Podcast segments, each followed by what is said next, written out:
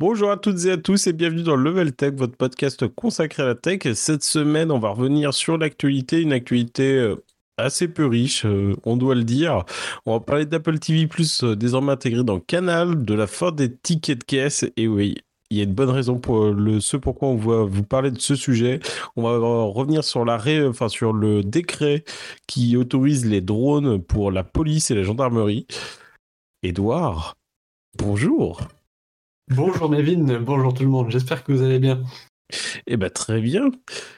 Alors, qu'est-ce que tu peux nous dire sur ce fameux décret euh, qui autorise la gendarmerie à voler en drone Alors, c'est quelque chose qui est pas nouveau, ça fait déjà un moment qu'on entend parler. L'an dernier, euh, pour voir, euh, ça fait deux ans qu'on en parle, mais l'an dernier, ça a été voté par le, le, le Conseil d'État.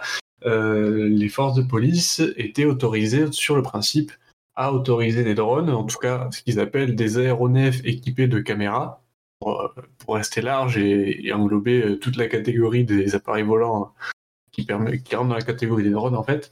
Et donc tous ces appareils, euh, maintenant, peuvent être utilisés par les forces de police nationales, la gendarmerie, les militaires armés, les agents de douane et les personnes habilitées à être utilisés dans certains cas très précis. Ah bah, c'est pour ça qu'avant, euh, bah, c'était pas encore euh, autorisé, on n'en voyait pas encore bien euh, alors que c'était déjà voté. Là, cette semaine, le 19 avril très exactement, 2023, le décret est passé avec pour application directe à partir du, 20 avril, donc c'est déjà en vigueur. Donc peut-être que si vous allez en manifestation prochainement, vous verrez un drone ou deux, c'est pas exclu.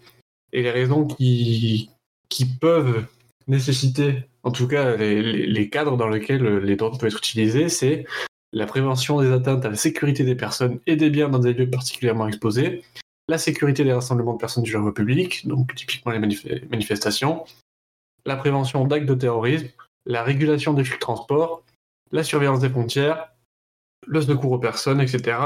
Donc à chaque fois, c'est un cadre très précis, euh, même si évidemment chaque fois c'est un petit peu large pour couvrir euh, des scénarios assez différents. Euh, mais euh, voilà, je pense que en fait, ça répond au besoin d'avoir des caméras de surveillance dans les endroits où il n'y en a pas en haut des, des, pylônes. Euh, qu'est-ce que tu en penses, Mévin bah, je pense que c'est quand même un sujet très intéressant, surtout sur le fait que, bon, bah, c'est vrai que des fois, prendre de la hauteur un petit peu sur les choses, sans mauvais jeu de mots, c'est. c'est souvent intéressant pour mieux comprendre la situation. Donc pour eux, c'est sûr que ça va être un outil supplémentaire à l'arsenal. Après, on voit que en termes en termes de liberté, euh, donc il y a la CNIL, hein, qui est la Commission nationale informatique et liberté, donc euh, forcément ils ont intervenu euh, sur l'aspect numérique de la chose et vie privée, qui a publié du coup dans la foulée. Et en fait, bah, ce qu'admet la commission, c'est que bah, il y a une diversité telle des situations opérationnelles que bah, ça permet pas en fait de décrire vraiment un projet plus précis que ça. Donc en fait, il, va falloir mettre en place une certaine doctrine, en gros une certaine mise, enfin, ouais, c'est ça, enfin une certaine mise, euh, mise en forme de et de mise en application de ce décret, mais on peut pas aller euh, beaucoup plus parce que si on, commence à détailler tous les cas, c'est infini en fait. Bah, c'est ce qui est dans la loi de façon générale. Hein. Les lois en général, elles sont très larges, utilisent des termes, des termes pardon, très génériques de façon à coller au plus de scénarios possible. Donc euh, là aussi, c'est toujours sujet à interprétation. On est bien d'accord. Donc non, ça va être intéressant. Après, il y a peut-être aussi un sujet sur sur ces captations, euh, c'est est-ce que du coup il va y avoir de l'enregistrement, des photos, est-ce que ça peut servir de preuve en cas de méfait? Enfin, ça peut être être aussi, tu vois, toute l'application autour de ça en fait.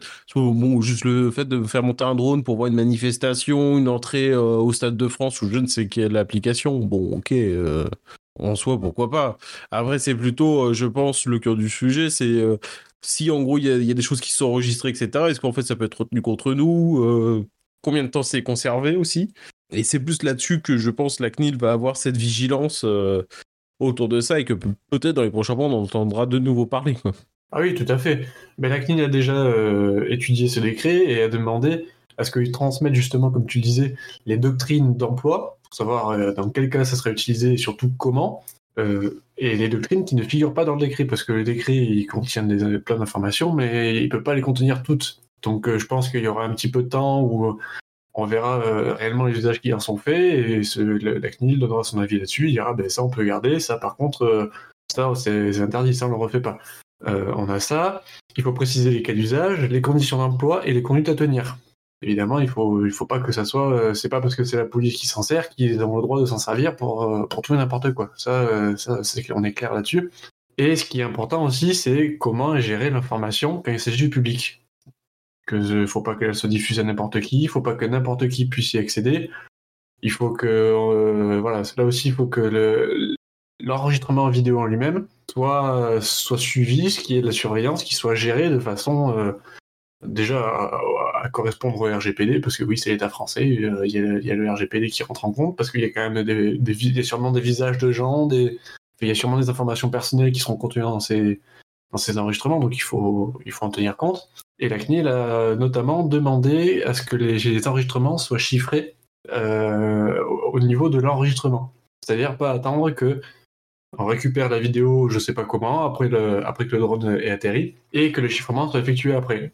Non, non, on veut que la donnée soit chiffrée, c'est-à-dire qu'elle est, euh, on ne peut pas la lire si on n'a pas la clé de déchiffrement. Donc, euh, c'est il y a peut-être qu'une personne habilitée qui sera capable de récupérer le drone et d'en extraire les vidéos. Parce que là aussi, euh, si le, drone enregistre des vidéos en clair et que pour une raison ou pour une autre, euh, il tombe ou euh, il tombe, en panne ou qu'il est récupéré par quelqu'un d'autre que la police, eh bien, on n'a pas envie que tout ce qu'il contienne puisse être exploité par des gens qui ne devaient pas le faire à la base. Donc là aussi, il y a des questions de, sécurité et d'intégrité des enregistrements qui rentrent en, jeu, et c'est la qui est, qui est décisionnaire, en tout cas qui, qui fait en sorte de pousser les choses ah, qui fait en sorte de faire respecter le RGPD finalement. Exactement. D'une manière plus simple. Donc, non, ça va être intéressant de suivre, parce qu'après, c'est surtout, bon, ok, ils ont autorisé ça, après, ça, va être aussi l'application. Hein. On vous parlait, il y a quelques épisodes de ça, autour de la loi, autour des JO 2024, avec euh, l'analyse par intelligence artificielle de méfaits euh, via la vidéosurveillance. Euh, là aussi, enfin, on dit toujours, oui, mais la Chine, on va pas faire pareil, etc. Bon, après, euh, c'est un petit pas déjà, donc c'est un petit pas à surveiller globalement. oui, voilà, après, comme toujours, on espère, on espère pardon, que ce sera toujours utilisé à bon escient, que ça, ça va plutôt servir aux forces de l'ordre de mieux s'organiser, de mieux communiquer, d'avoir une meilleure réaction par rapport à ce qui se passe vraiment sur le terrain, plutôt qu'à fliquer les gens pour dire ah ben toi t'as fait ça à telle heure, à tel moment, tu vas aller en prison.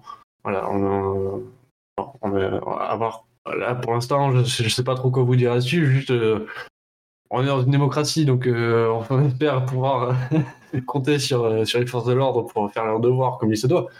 Après, comme, toujours, il y, a des dérives, il y a des gens qui, qui, les dénoncent, il y a des gens qui font très bien leur travail et c'est dommage qu'ils qu'ils en pâtissent à cause de ceux qui ne le font pas bien. Donc voilà, on, croise les doigts, mais a priori, pour l'instant, ça, se présente comme un outil euh, peu légitime et qui, devrait rendre les choses un peu meilleures. On n'est pas à l'abri. Merci Edouard pour ces éclaircissements. On enchaîne avec une news autour de Canal et de Apple TV+. Donc son intégration au sein de l'offre Canal. Donc c'est que je pense que vous êtes déjà au courant. Par contre, c'est quand même intéressant de revenir dessus. donc pour rappel déjà, Apple TV+, c'est la plateforme de SVOD d'Apple, donc de service de vidéo à la demande d'Apple. Et euh, je trouve que, bon, au-delà de l'intégration, c'est quand même assez historique, cette intégration, surtout que là, on voit quand même que maintenant Canal propose une offre, donc euh, sur l'offre cinéma, avec euh, Disney, avec Netflix, avec Apple TV+, avec Paramount, avec OCS, sachant qu'en plus maintenant ils ont racheté OCS. Enfin, y a, y a, enfin, Canal a quand même pris globalement un virage. Il y a quelques années, ils ont quand même essayé de se recentrer un petit peu sur le sport, les séries, et avoir la primeur aussi sur les sorties cinéma. Au-delà de ça, il y a quand même une grosse, euh, un gros virage euh, autour des services de vidéo à la demande. Hein. Si vous vous souvenez, il y a, il y a quelques années, il faisait de la pub. Ah oui, mais faut pas parler de Netflix, etc. Enfin, il y avait une pub un petit peu drôle comme ça autour de Netflix.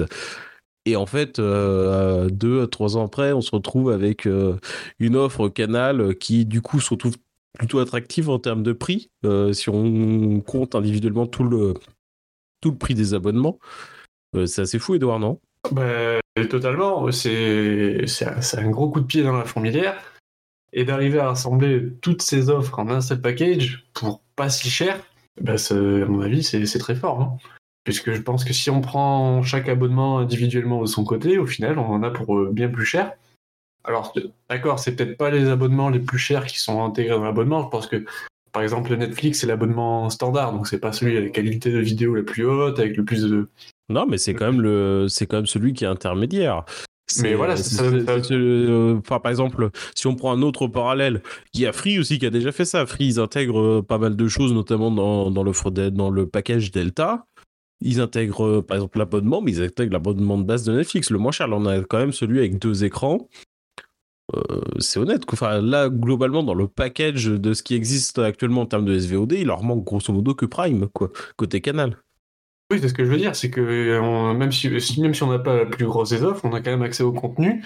Et comme c'est une offre qui est dédiée à un usage personnel, voire pseudo-familial, bah, ça suffit là en fait. Donc euh, ça répond, ça répond aux besoins, c'est tout. Et d'avoir tout packagé comme ça, non seulement c'est plus simple pour le client de se dire bah, j'ai que mon compte canal à gérer, le reste, je- en accédant au canal, je peux aller voir les autres, c'est facile. Et puis je pense que économiquement, euh, ça vaut le coup aussi. Hein. C'est Après, si on, totalement si, rentable. on, si on se donne une idée là, un petit peu en termes de prix pour nos auditeurs, donc pour les moins de 26 ans, c'est très très attractif parce qu'en fait l'offre elle est à 23 euros par mois. Donc euh, avec euh, bah, du coup toute la partie série. Alors vous n'avez pas la partie sport. hein. La partie sport chez Canal historiquement c'est quand même plus cher hein, à cause de. Enfin, hein, faut- ouais, je fais un peu mesquin, tant pis. Euh, comme ça vous pourrez nous dire en commentaire. Euh, bah, il faut les payer joueurs de foot quoi. Donc globalement les abonnements Bing euh, etc. Ça coûte quand même une fortune.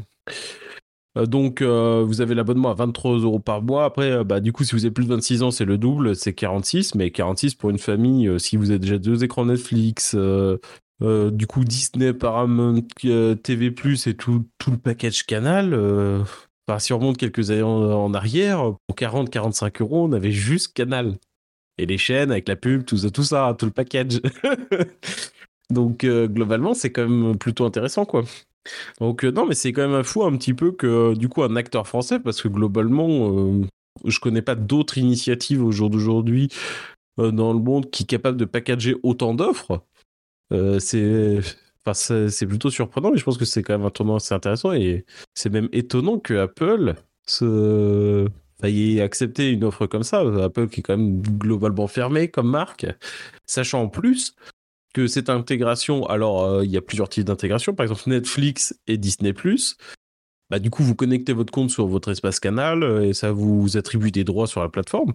Là, les contenus de TV+, c'est pas ça vous active des droits sur TV+. Non, les, euh, les contenus ont été importés sur Canal, sur l'application Canal. Donc, c'est fort quand même. Enfin, par rapport à d'autres intégrations comme Disney ou Netflix, c'est quand même encore, euh, ça marque encore un tournant. C'est Apple a autorisé à importer ses contenus sur Canal. Enfin, moi, je trouve ça quand même assez fou. Pour une marque euh, comme Apple, quoi.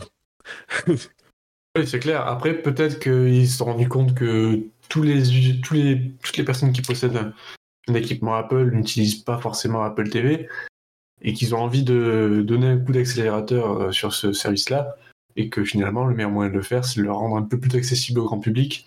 Donc, euh, c'est peut-être, ça peut-être partie de stratégie pour euh, démocratiser un peu l'usage de, de leur contenu et donner aux gens de- d'accéder à leur service parce que moi, je connais pas grand monde aujourd'hui qui, utilisent euh, leur service-là. Alors, certes, c'est des contenus de qualité, il n'y a aucun doute là-dessus, mais il me semble que c'est un petit peu à la marge aujourd'hui en termes de, de SVOD. C'est peut-être pas les plus gros acteurs. Et s'ils ont envie de gratter un petit peu des parts de marché, de rendre les gens, de, montrer aux gens ce qu'ils sont capables de faire euh, et des choses, de voir des choses qu'ils ne seraient pas allés chercher euh, d'eux-mêmes, c'est une bonne stratégie. Ah, c'est surtout qu'Apple a pris un petit peu un contre-pied euh, sur ses services de SVOD, parce que sur, en fait sur TV+, on trouve beaucoup de contenu qui est extrêmement bien réalisé, que ce soit en termes d'image, de son, c'est magnifique. Par contre, le, pendant, c'est que bah, joue sur la qualité plus plus. Par contre, la quantité, elle est un petit peu moins moins, on va dire. c'est euh, la diversité, elle est beaucoup moins élevée que sur un Netflix, etc. Mais par contre, euh, bah, globalement, en termes de réalisation, c'est vrai que c'est plus joli, quoi. Donc, euh, et après, sachant qu'au départ, au départ, quand ils ont lancé, s'est un petit peu perdu en cours de route, ils avaient quand même réussi à récupérer des grands acteurs du cinéma, etc. Bon, ça, c'est pas forcément, je pense, aussi bien maintenu que ce qu'ils avaient imaginé, mais. Et après, j'aimerais rajouter aussi un petit point aussi euh, en termes, ce que tu disais, ouais, Apple essaye de pousser euh, ce, ce service, et je pense que c'est très vrai, hein, déjà. depuis l'arrivée de Tim Cook après Steve Jobs, euh, Tim Cook a fortement développé les services hein, en pensant que du coup c'est vraiment un relais au matériel, hein, parce que bon, en termes de matériel, ce qu'il y a, c'est que maintenant on arrive dans une situation, même déjà depuis quelques années, on est sur un plateau, les gens sont globalement tous très, équipés, très bien équipés, les trous de renouvellement ils chutent un petit peu, les seuls marchés qu'il y a à aller attraper, c'est des marchés émergents, mais bon, euh, pour Apple, euh, les tarifs sont pas tellement là. Donc, euh, eux, ils essayent de se renouveler avec le service. On a vu l'arrivée de Fitness Plus et de tout un tas de services côté Apple. Et après, euh, un biais aussi euh, pour démocratiser ce service de TV+, c'est que Apple, pour l'achat d'un nouveau produit, offre tous ses, enfin, offre ses services pendant trois mois. TV+, il a été offert jusqu'à un an quand on achetait un produit Apple. Si vous êtes étudiant et que vous bénéficiez du tarif étudiant sur Apple Music, vous avez Apple Music plus TV pour le même prix. Enfin, on sent quand même que Apple, ils essayent de nous le faire, euh, de nous le pousser euh, coûte que coûte. Donc, je pense qu'après, oui, c'est vrai que l'intégration dans le canal, et je pense pour une opportunité claire de, euh, de montrer ce que, ce, que valent, ce que vaut la plateforme finalement, et de ce que valent les contenus. Donc, ça va être intéressant de suivre ce sujet. Tout à fait. On enchaîne sur la dernière grosse news avant d'enchaîner avec les news en bref. La dernière news importante de cette semaine, elle, est consacrée du coup aux tickets de caisse. Alors pourquoi on vous parle des tickets de caisse dans cette émission consacrée à la tech? Alors, déjà un petit peu de contexte. Les tickets de caisse, l'impression automatique des tickets de caisse devait s'arrêter au 1er avril du fait de l'inflation et que bah, des commerçants euh, nous le mettent à l'envers globalement. Euh, c'était retardé un petit peu, c'était retardé au 1er août pour l'adoption. Donc ça consiste en fait que bah, quand vous allez, et je pense que ça c'est déjà le cas dans certaines enseignes de grande distribution, c'est soit de recevoir le ticket de caisse de manière numérique ou soit de juste pas avoir de ticket et, pas avoir votre ticket de carte bleue, etc. Donc ça c'est une initiative euh, pour réduire la consommation, enfin qui a une visée quand même écologique. Hein, ça, ça, elle a été promulguée dans la loi de lutte contre le gaspillage et, à l'économie circulaire hein, en 2020. Euh, pour donner un ordre d'idée, hein, en France, c'est quand même 30 milliards de tickets de caisse qui sont imprimés chaque année. Hein. Il y a un supermarché qui disait, qui expliquait qu'à l'année, il consommait euh, plus de 10 600 rouleaux de papier thermique euh, pour imprimer des tickets de caisse.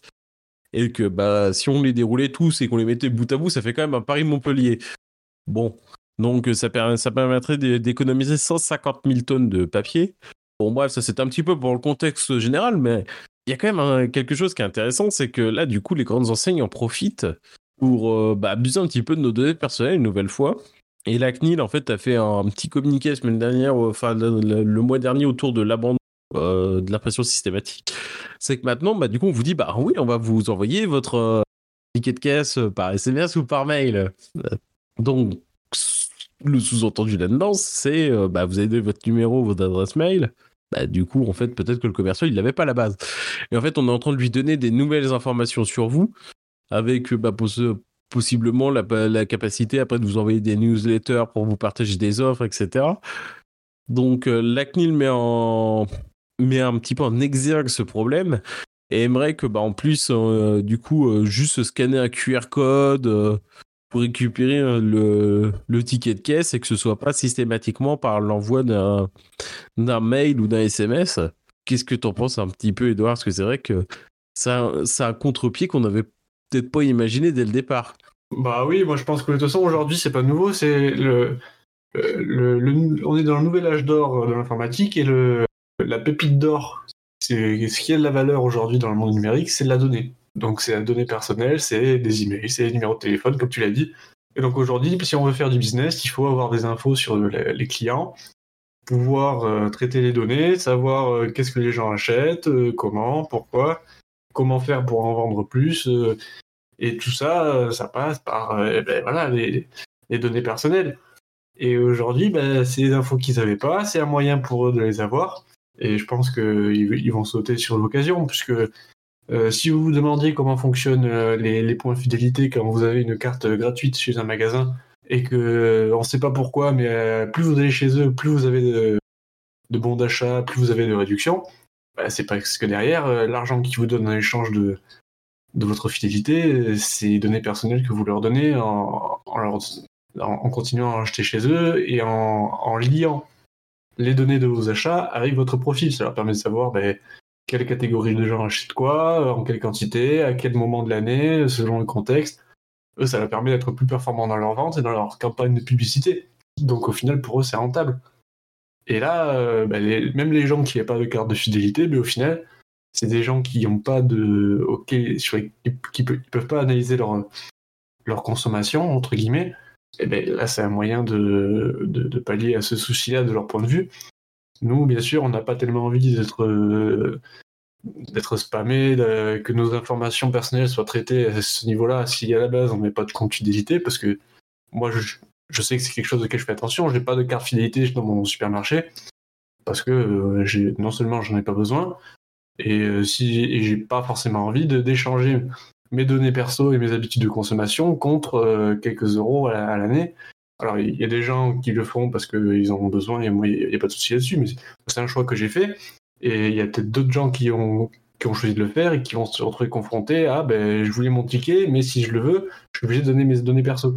Donc euh, heureusement que la CNIL est là pour mettre en lumière, comme tu disais, ces, ces abus-là, mais il faut, il faut faire attention. Euh, comme d'habitude, euh, il y, a, des nouveautés, mais il y a, toujours un aspect commercial derrière qu'il faut suivre, qu'il faut, réguler pour éviter les, dérives. Donc oui, c'est tout à fait vrai. Et c'est pour ça que du coup, la CNIL met en avant l'aspect QR code, où on scanne un QR code pour récupérer son ticket. la CNIL rappelle aussi que bah, en fait, donner son numéro de téléphone ou son adresse mail pour obtenir son ticket de caisse, ça donne pas, ça, fait pas une obligation d'y accoler un compte de fidélité. Mais c'est quand même intéressant de suivre. Plus après, euh, la question aussi derrière, c'est que au-delà de tous ces tickets, si demain on se met à les stocker numériquement, c'est pas un impact zéro. Hein. Euh, laisser traiter des tickets de caisse euh, in vita aeternam sur des serveurs, c'est pas green non plus. Hein. Donc après, il va falloir voir aussi la politique de rétention de ces tickets, etc. Est-ce que du coup, ces tickets, ils seront gardés six mois, un an euh, Comment ça va se passer? Et après, comme tu le disais, faut pas non plus que ça, dérive un petit peu après avec un compte personnel, avec potentiellement l'envoi de, newsletters, etc., qui vont croupir dans des adresses mail et euh, qui vont un petit peu zapper le côté, euh, le côté green de l'initiative. Et moi, je vois, ce que je vois aussi, c'est les petits commerçants. Bah, alors, pour les grandes enseignes, je pense que ce sera pas tellement un problème. Mais euh, le boulanger, euh, je sais pas, le restaurateur du coin, bah, c'est une nouvelle contrainte qu'on va leur apporter. Eux, pour l'instant, c'est simple. Ils ont une machine, ils encaissent, euh, ticket, pas ticket, ils impriment ou ils impriment pas, c'est réglé.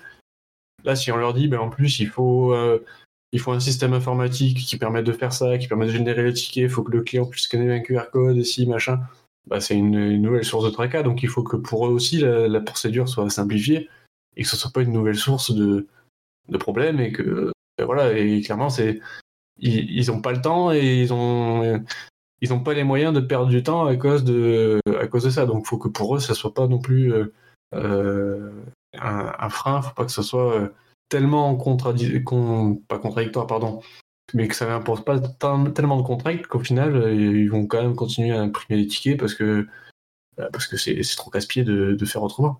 Bon après, euh, je nuancerais juste un petit poil ton propos sur le fait que bah, de toute manière en France, si quelqu'un a un commerce, etc., il a du coup euh, une caisse automatique, une caisse automatique, donc c'est un POI, qui, qui va être du coup réglementé. Donc après, bah, du coup, ça va être à la personne qui lui fournit euh, sa caisse enregistreuse et le logiciel de sa caisse de faire les adaptations nécessaires pour se conformer à la loi. Après, lui, euh, bon, bah oui, il sera utilisateur. Après, il faut voir aussi du coup l'application et sur ça, je te rejoins. Mais euh, le vrai cœur, après, ça va être aussi comment les. Enfin, après, c'est plus les gens qui ont des business de caisse automatique qui vont être qui vont être inquiétés. Enfin, qui vont être inquiétés. Qui, vont devoir faire ces, ces modifications. Tu avais autre chose à ajouter, Edouard Non, pour moi, on a fait le tour de la question. Eh ben, on enchaîne sur deux petites actualités en bref. Donc, euh, autour de Proton. Donc, euh, Proton, euh, c'est une société suisse qui a été créée par. Enfin, en fait, qui a été créée par des ingénieurs en 2014. De, donc, de l'Organisation européenne pour la recherche nucléaire, donc le CERN. Hein. D'où le nom Proton, le CERN.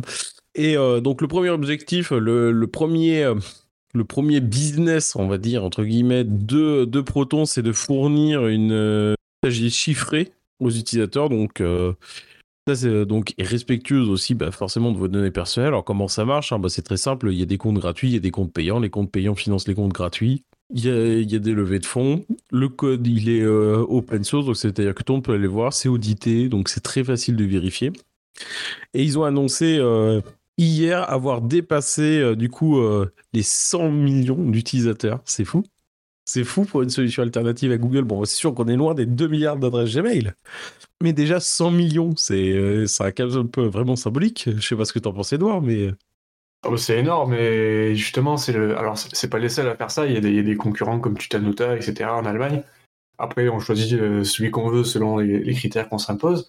Mais pour, euh, comme tu dis, pour une solution alternative qui permet de sortir des, des GAFAM, de se désolidariser de la, ben, encore une fois de la commercialisation de ces données personnelles, ben c'est quand même c'est gigantesque, c'est bien, ça montre que les gens ont, pris conscience un petit peu de, que quand c'est gratuit, ben, bien souvent c'est toi le produit et que les, solutions que nous fournissent Yahoo, Gmail, Outlook, c'est vachement bien. Mais si on est un peu euh, parano, et si, on s'intéresse un petit peu à l'usage qui est fait de nos données personnelles, ben, c'est le genre de services comme Proton euh, sont quand même euh, un peu plus fiables, un peu plus dignes de confiance, on va dire. Et c'est bien de voir que ce genre de choses se démocratise. Donc oui, c'est tout à fait positif, mais si après, du coup, comme on le disait, ce ne sont pas les seuls, il y a aussi Kmail qui s'est énormément développé. Alors c'est encore des Suisses, hein. les Suisses sont plutôt d'avance en matière de respect de la vie privée, donc euh, c'est fait par l'hébergeur Infomaniac, qui, euh, enfin l'hébergeur Infomaniac qui propose toute une suite, euh, donc avec du stockage drive, avec... en fait, ils ont fait une copie, grosso modo, de tous les produits Google qu'ils ont rendus en mode respectueux de la vie privée. Et du coup, bon, on retrouve un Camid pour faire des réunions, euh, enfin, avec une interface en plus un petit peu similaire à la Google, parce que eux, ils considèrent que bah, du coup, ça permet euh, aussi de faciliter l'adoption. Donc euh, non, c'est plutôt intéressant que tous ces services émergent et qu'on voit même que Proton, bon ok, ça a mis 10 ans, mais 100 millions quoi. Enfin 100 millions, c'est pas rien, ça commence à être significatif quand même. Donc c'est très intéressant. Deuxième, euh, deuxième et dernière news en bref, elle concerne également Proton. C'est Proton qui a lancé son gestionnaire de mot de passe. Donc, un gestionnaire de mot de passe, c'est quoi? C'est, faut imaginer un coffre-fort avec tous vos mots de passe. Donc, ça vous permet du coup de mettre des mots de passe qui sont individuels et complexes. C'est lui qui va les retenir et vous, vous avez juste une passe-phrase, donc euh, une phrase de passe, donc un mot de passe très complexe, on va dire, à retenir pour déverrouiller du coup votre coffre-fort mot de passe et du coup ça va permettre la saisie automatique, ça évite de les enregistrer dans vos navigateurs avec euh, des sécurités qui se sont améliorées par rapport à il y a quelques années, mais qui sont quand même pas terribles. Euh, il y a quelques années, quand même, pour rappel, pour vous donner un ordre d'idée, vos mots de passe étaient stockés dans un fichier texte sur votre ordinateur. Il suffisait juste de savoir où il était caché. Hein. Bon, maintenant, c'est un petit peu plus sécurisé, mais ça reste quand même pas terrible. On vous encourage quand même autour de ces gestionnaires de mots de passe. Donc, euh, c'est une suite un petit peu logique pour eux. Hein. Ça, permet aussi d'étendre. Euh, donc, Proto, il faut aussi du VPN, il faut du même. Bon, maintenant, ils ont le gestionnaire de mot de passe. Ils commencent à packager un petit peu leur offre pour, euh, pour, pour l'enrichir et que ce soit toujours plus intéressant pour les gens euh, de prendre l'abonnement. Un commentaire avant de finir cette émission, Edouard Non, mais comme tu disais, c'est un nouveau produit, il n'est pas encore disponible pour tout le monde. Il le sera sûrement avant la fin de l'année. Et euh, on a, alors ça sera en cloud, du coup on ne pourra pas l'auto-héberger pour les gens qui voulaient l'héberger eux-mêmes. Pour ça, c'est Bitwarden qui permet de le faire, notre gestionnaire de mot de passe open source. Donc, si vous avez, pour être, honnête, quand même, avec Bitwarden, c'est euh, c'est une alternative, c'est un fork de Bitwarden qu'on peut réellement installer. Euh, la vraie version, elle est un peu pénible quand même. bah, si tu le dis, moi j'ai pas essayé de, le faire, mais si, si tu t'y es frotté un peu, euh, je te crois.